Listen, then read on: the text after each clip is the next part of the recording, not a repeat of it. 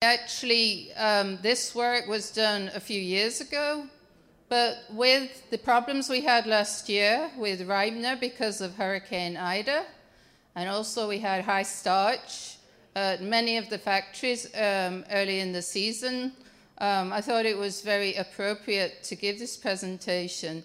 I actually gave um, this work internationally, um, but I never have given it to uh, the Louisiana area, so um, and the work was done with the USDA. So the presentation outline, uh, we're going to look at the use of glyphosate and Moddus chemical ripeners in Louisiana. And then we'll also look at information on starch in Louisiana, why it's important. And then we'll go to the experimental section of the study, results and conclusions. So, ripeners, like many other sugarcane producing countries, chemical ripener is routinely applied in Louisiana to ratoon or stubble sugarcane to accelerate sugarcane maturity and prolong the period of maximum stalk sucrose concentration. And as Dr. Ben Legendre said in 2001, it is considered an important economic component of sugarcane management strategy. By far the most uh, popular ripener used in Louisiana is glyphosate. And you can see at the top of this slide we have the chemical name, which I'm not going to pronounce. Um, it's a plant growth regulator, and it works by inhibiting the growing point region, and you can see that it's pointed towards that. That's also called the apical meristem. It stops it from growing, but by stopping it from growing, then it increases the sucrose concentration. And here is a photograph where you can see this in action, where there's no ripener, the, st- the stalks uh, and the leaves are much higher. With the ripener, you can see it shorter, and uh, you also often see the leaves turning brown. So glyphosate chemical ripener in Louisiana, it usually means a decreased sugarcane yield and is known to reduce stalk weight. Typically, it's, is applied. Um, it's only um, officially stated that you can use it for ratoon or stubble sugarcane at a rate of 5 to 7.4 ounce per acre. But this, of course, depends on the commercial formulation that you're using, and that has changed over the years. The treatment to harvest interval, so you treat it and you harvest later, and you can harvest five to seven weeks after application. This is equivalent to 35 to 49 days. Currently in Louisiana, there's about 65% application of glyphosate. But the big thing to realize with ripener application is there's always a huge varietal response. Not all varieties respond the same to ripeners and glyphosate in particular. The other one that is used to less extent is called MODDUS. It is also a plant growth regulator, but it works as a different mechanism of action. It actually inhibits the production of a plant hormone, GA. And it's typically now, nowadays, it's applied to ratoon crops at a rate of about 11 ounces per acre and is often applied with um, 2.5 ounces of PowerMax, which is um, a commercial glyphosate. And here you can see photos how it's uh, is often applied in Louisiana with a, a helicopter or a small uh, aeroplane, but their backpacks are also used. So, starch, we're looking at the effect of ripeners on starch in sugarcane. So, let's just talk about that briefly. What is starch? Starch is made up of long chain sugars, and you can see amylose, which is a linear long chain, and amylopectin, which you can see is branched. These are also the long chain sugars are called polysaccharides, but you can see they're packed tightly into a granule which is very tightly packed and crystalline, very stable. And that's called an insoluble starch granule. And you can see um, next to it, there's a micrograph, a photograph of crusher juice, which we've stained with iodine. Iodine reacts with starch to give a blue black color. And you can see the starch in sugarcane is very small, it's round, and it's usually one to five microns in size. But what happens in the factory and the refinery? There's heat, there's water, and there's time. So, what happens is either the insoluble starch breaks down and releases those two polysaccharides, amylose and amylopectin. But with research over the last 10, 15 years, we also know that some of the insoluble starch does not break down, and some of it, a lot of it, it becomes swollen starch. And these, all three types of starch, can have problems in the factory and the refinery. Problems associated with starch. This is a nice photograph, it explains uh, it well. As I said earlier, starch, when you react it with iodine, it turns dark blue. So you can see this is a filter paper of 2.5 micron pore size.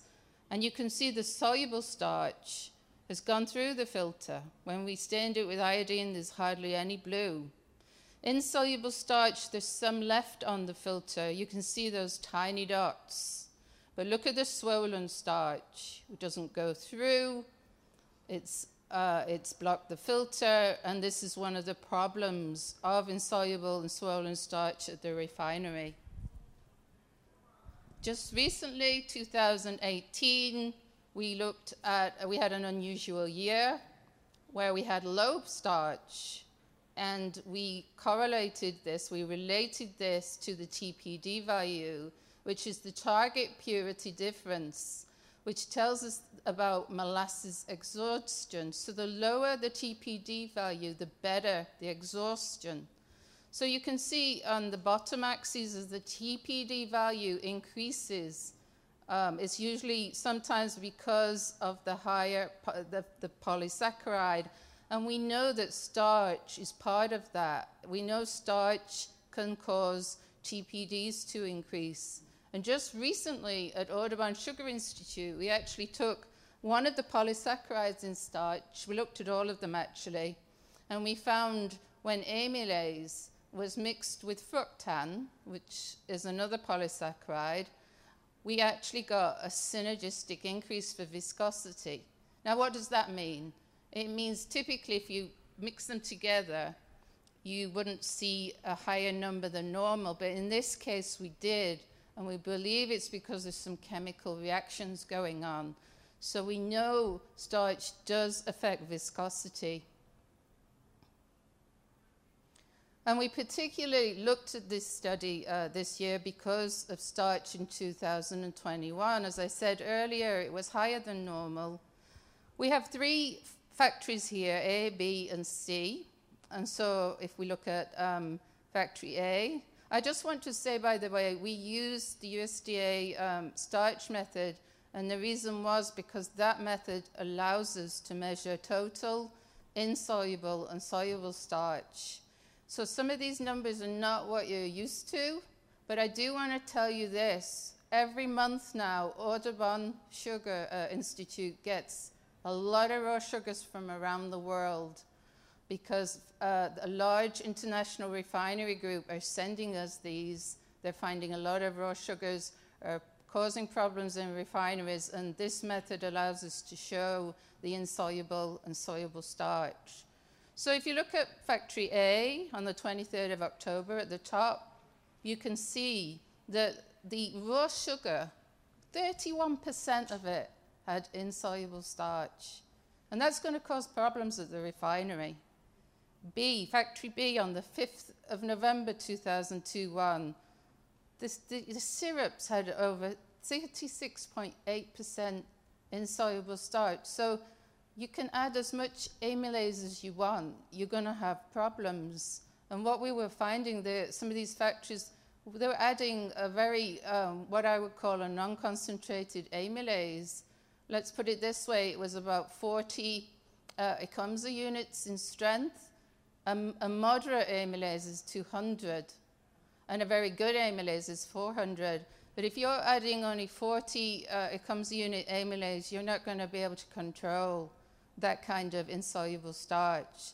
And you can see it reflected in the uh, raw sugar where we had over 22% insoluble starch.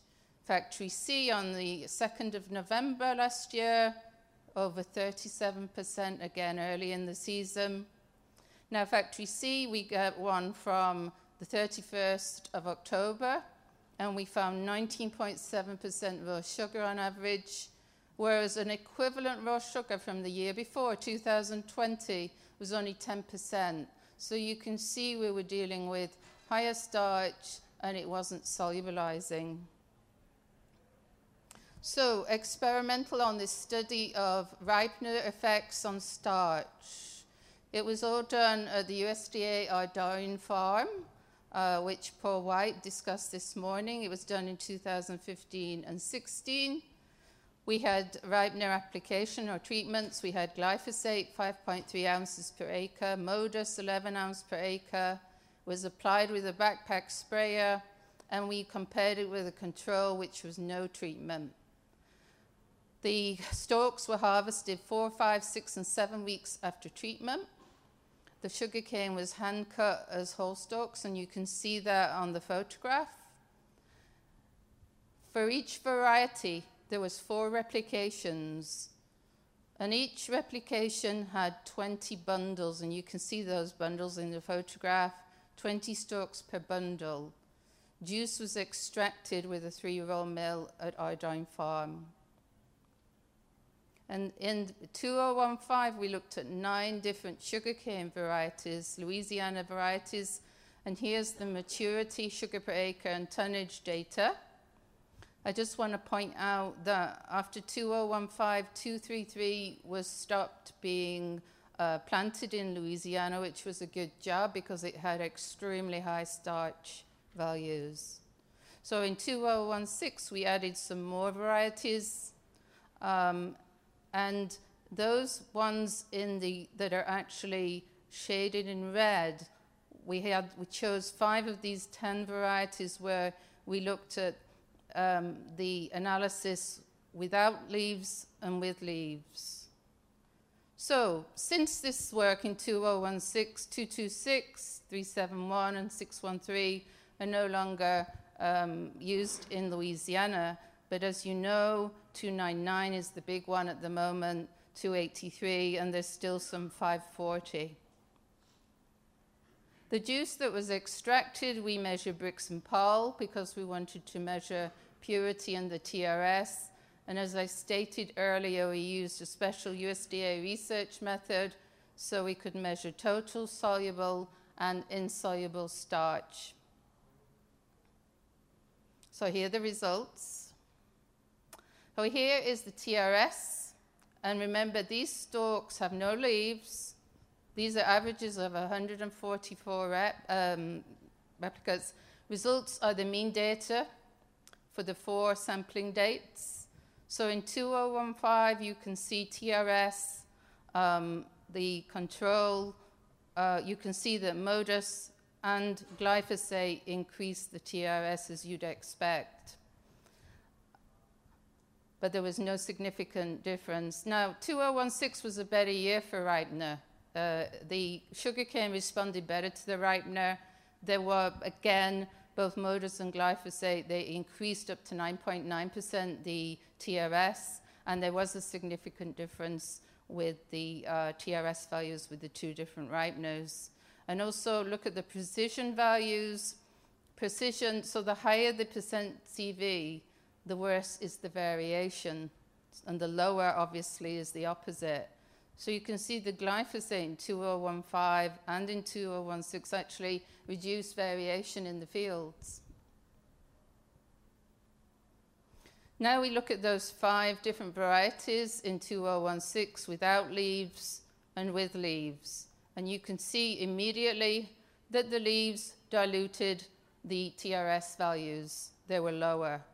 Uh, but still, the Moddus and the glyphosate uh, were better than the treatment. So leaves greatly reduced TRS and tended to increase variation. And the two, two ripeners had more effect on the stalk juice than on the juice from the leaves. But glyphosate was still consistently better than Moddus. And then here we have the TRS values with the different uh, varieties. And you can see um, this is the two year data pooled. So um, you can see at the top is the best TRS values, and at the bottom is, is the least. And you can see that we often, sometimes we had significant differences um, with the, um, for the TRS values, looking at the capital letters, but sometimes we didn't. So it all de- depends on the variety. Brix, you'd expect ripener to increase Brix, and that's exactly what happened again. In 2015, we had about a 3.3%. Glyphosate was better. Remember, 2016 was a better year for ripener, and you got up to 10% increase with uh, glyphosate. And you can see again that the, um, the control, the precision was better. And again, here we have those five varieties no leaves and with leaves. And again, the leaves had a dilution effect on the Brix. But the ripener still improved the Brix markedly. Now we go to starch in the juice. First thing I want to show you is this. So in the blue is the control, the red is the Moddus, and in the green is the glyphosate. And you can see most of your starch in the juice is insoluble starch. And you'd expect that because we've not added, uh, we've not heated it, we haven't given it time to swell. Um, so that uh, most starch in extracted juice is insoluble. And this is a, a good uh, graph. It's the 2016 graph. It's the different varieties. In the blue is week four, week five is red, week six is uh, green, week seven is purple. And you can see the different, uh, if you look on the bottom axes, you can see control, Tomodus, and glyphosate G. And the big thing you see immediately is what a huge varietal effect there is. Um, particular 804 and 950 had very large starch values, whereas um, 299 is not bad. But look at the going from blue to purple. You tended to, to often go down week five and six, but by week seven, the starch had really ratcheted up again for many of the varieties. And you can see visually some of the varieties had higher starch the, with the glyphosate addition. So that what that tells us is it does make a difference on the um, when you harvest it after the treatment of the ripener. And look at the starch values here. You can see that both Moddus and glyphosate in 2015 and in 2016 increased starch. In fact, glyphosate in 2016, there was a 35.7% increase overall, but it was not significantly different, and that's because of huge variation among the varieties, huge variation among the weekly dates. The other thing I want to point out to you is look at the precision numbers, the percent CV, much higher than for Brix and TRS. So that tells us starch variation, even in the field, uh, is very, very high um, and is even, um, but in, in the, the, Goodyear 2016, the glyphosate um, actually in the Moddus slightly decreased that variation, but still extremely high. Now we look at the total starch results for the five varieties no leaves, and five leaves. Uh, sorry, no leaves and with leaves, right? Um, and you can see uh, we get the similar numbers for the no leaves, but again, the numbers were lower because the leaves diluted the starch. And I've been saying this for many, many years now.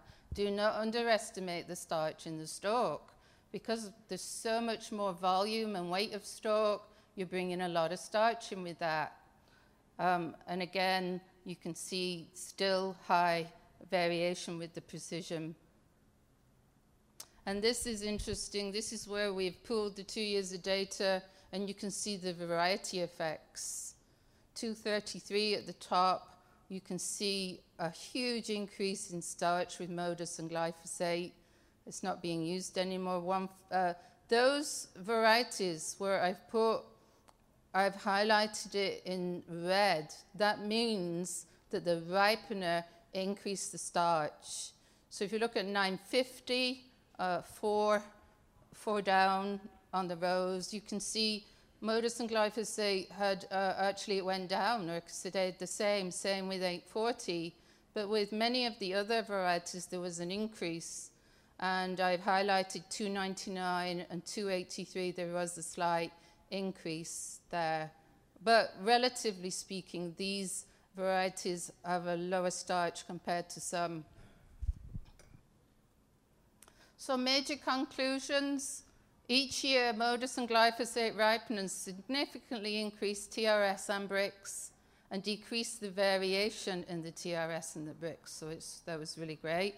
Each year, both Moddus and glyphosate ripeners increased total starch from 20 to 35 percent on average, but this wasn't significant because of a huge varietal effect and possibly a, a, a date after treatment effect as well, and field variation as well.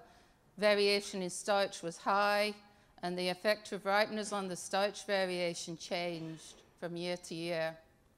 And then factories may want to consider, you know, if you're getting these high starch values at the beginning of the season, the cane's more immature, uh, you've had difficulty applying ripener, you may want to think about getting a more concentrated amylase, and maybe you just use it in the first month. You don't have to use it all the whole season, but it would be uh, one of your management strategies for starch. And while I'm not going to say that we have to breed for uh, lower starch, it might be useful to give the factories a little bit of data on uh, starch in different varieties it might help them uh, manage their cane as well.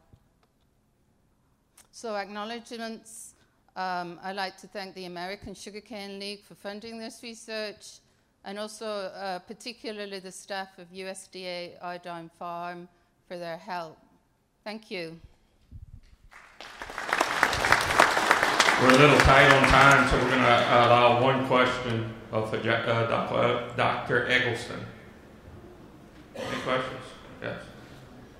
Gillian, when you said in the beginning, you started, when you had bolus, was that diagnosis with half a rate of the glyphosate, or just the No, it was just at that time we did that work at uh, Houma, it was just Moddus on its own. And the glyphosate was five ounces Yeah, yeah. And I, I, think Alice told me that some of the formulations have changed since then. Our max. Yes. Yes. Thank you very much. All right. Thank you.